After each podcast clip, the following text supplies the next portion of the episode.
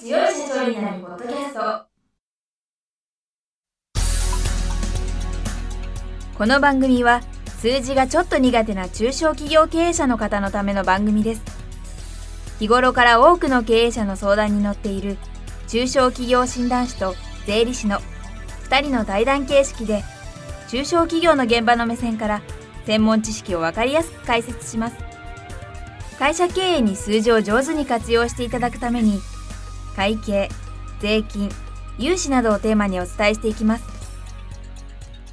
こんにちは。中小企業診断士の六角です。いつも数字に強い社長になるポッドキャストをお聞きいただきありがとうございます。今回も税理士の北川智明先生にお越しいただいております。北川先生今週もよろしくお願いいたします。よろしくお願いします。前回は書類の保存期間と開業届所得税の青色申告承認申請書などについてお伺いしたんですけれども今回は印鑑と契約書についてお教えいただければと思います。で、はい、多分北川先生がですねよく聞かれると思うんですけど開業する時ってどういう印鑑を作ればいいんでしょうか、はい、最初に会社だと会社のいわゆる実印と呼ばれる代表社員っていうものを作るので分かりやすいんですけども個人っていうのは基本的にそういったあのものがないのであのいわゆる三文版でも契約とか届け出書類の押印とかは可能です。ただしその開業した時じゃあそれでどうなのっていうのがやはりありまして書籍でも書いたんですけれどもデザイン的にはまるでその法人の代表社員のような個人版のものもハンコ屋さんで注文とかできるのでこう真ん中に代表社員と書いてあってその周りに屋号で何々スタジオとかそういうふうに入ったハンコも売ってるので注文できるのでそういったものを作っていただくと契約の時に効果は一緒なんですけど三文版よりはかっこいいのかなと個人的には思ったりします。よくですね会社を作る理由ってやはり社会的信用が得られるからっていう面があると思うんですけど、やっぱりね個人事業主も屋号をつけて屋号のついた印鑑とか持ってる方がちゃんとした人だなっていう印象を持たれますよね。そうですねやっぱり屋号ってあまりないがしろにできなくて例えば銀行口座を作る時にも個人名でもちろん銀行は通常開設できると思うんですけど屋号をつけることができるんであれば屋号の口座も作れますしそうするとこうお客様が振り込む時にその個人の例えば田中太郎っていう口座に振り込んでもらうのと屋号が入ってる場合だとやっぱり振り込む時に間違ってないよなっていう心配がなくなるんですよね。そういう意味でも野号入りっていうのは、まあ、今ちょっと講座のお話もしましたけど野号入りの印鑑っていうのもこう信頼感を高めるっていうことではいいんじゃないかなと思います北川先生も法人ではなくて個人事務所なんですか？そうですね。税理士は基本的には個人事務所になるので正式には北川智明税理士事務所という形で営業をしています。ですからね北川先生に顧問料を払うときに北川智明っていう個人口座じゃなくてね、はい、北川智明税理士事務所代表北川智明っていう口座に入れた方がいいですよね。そうですね。本当に振り込む時に当初の印象とずれちゃうとやっぱり心配に皆さんなると思うのでそういうのを避けるためにも野号っていうのはうまく使った方がいいなと思います。それで野号に合わせた印鑑もきちんと作った方がいいということですよね、はいそうですね。最近ではその印鑑廃止ってこのコロナによるいろいろな問題も出てきているので印鑑廃止の流れはあるんですけれどもまあサイトってまだ中には押すケースもまだまだあると思いますのでそのような中で例えば確認っていうのがあってこう請求書とかによく押したりするんですけれどもこう四角い枠の中に野望が入ってる印鑑ですとかそういうのを作ると、まあ、あたかも会社のようなイメージも出てきたりしてその請求書のありがたみというか本物らしさっていうのも高まっていいんじゃないかなと思います。そうですね。次にですね、はい、契約書の押し方っていうのも注意する点があると聞いてるんですけれども、はい、そうですね。ちょっと今少し触れたようにあの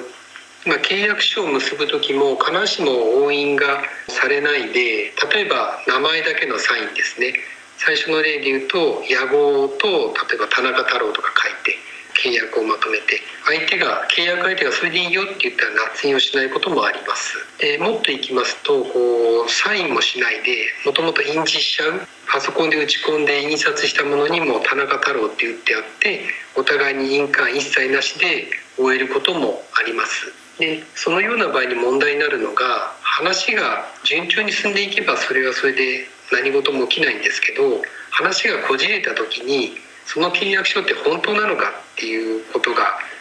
出てきちゃうんですね。で手間を省くためにそうしたのであれば犯行が押されてない契約書が最新版であることを証明するメールのやり取りとかそういう電話でのやり取りとかもあの合わせて保存しておく必要があると思います電子メールとかも今はきちんとした証拠になるんですねそうですね。電子メールでいついつ送ったとかいついつ受け取った。でこれが最終版でお互いに同意したものですよっていうのが読み取れれば裁判でも重要な証拠になるとあの聞いています。はい。次にですね収入印紙を使う時ってどういったところに注意したらいいですか？そうですね。あの収入印紙っていうのは書類を作成した時にあの貼らなければいけないものでまず一般的には領収書をですね。5万円以上の領収書に貼るのが一般的なのかなと思います。その他給与契約書に貼るですとかあと取引基本契約書に貼るということが一般的には出てくるんじゃないかなと思います。なんか収入印紙を貼って割り印を押すとなんか本当に契約したっていう気分になります、ああそうなりますよね。まああの契約のが本当かどうかって話だと必ずしも収入印紙を貼ってまあ、割りっていうか消印っていうふうに正確には言うんですけれども消印をして効力が出るというわけではなくて別に就任者貼り忘れちゃっても契約は有効ということは有効ですね。ただ印紙を貼って消印をしないと印紙税の納付漏れっていうことで後からペナルティが課せられる可能性がある。ということになります。今北川先生おっしゃった通り別に就任印紙を貼ったから契約書が有効になるわけじゃないんですけどやはり。はい、こういうそうですね。プロセスを取ることによってお互いきちんと契約を履行しようっていう気分になれますよね。そうですねもっと言いますともう口頭でお互いお願いって言って分かったって言えばこれは一つの契約だと思いますのでそれをお互い口約束だと将来的に何かあった時困るので書面に落としているっていう話になりますのででそういった書類には税金の中で収入印紙を貼ってちゃんと消印してねっていうのがこう決められています。領収書の印紙の件なんですけど5万2800円って書いてうち、はい、消費税が4800円って書けば、はい、印紙税払わなくていいってことですよね。そうですね。領収書を見た時にうち消費税いくらとか消費税抜きはいくらとか書いてあってその消費税抜きの金額が5万円未満であれば印紙は貼らなくていいっていうことになります。その分は節税になるっていうことになりますもう一つもうどうでもいい知識なんですけど印紙税って税理士さんの管轄じゃないんですよそうですね。あのそういう意味では印紙税は直接税理士っていうことではなくて税務署に直接相談すれば丁寧に結構回答してもらえるっていう税金の種類にはなってきます。ね、税金なのになぜか税理士さんの管轄外がある そうですね。ただそうは言っても皆さんにとっては税理士に聞きたいっていうものの一つだと思うので普段からそういうことはこう勉強したり情報は収集するようにしています。ということで時間になりましたのでまたこの続きは来週お聞かせいただければと思います。北川先生今週もありがとうございました。ありがとうございます。今回の対談はいかがでしたでしょうか？この番組では公開質問を募集中です2人のキャスターに回答してほしいという質問はこの番組の配信ブログの専用フォームで受付しています。ぜひお寄せください。またご意見ご感想も同様に専用フォームでお受けしております。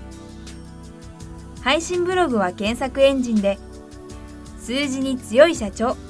と検索し最初に出てくるブログです。それでは次回もどうぞお楽しみに。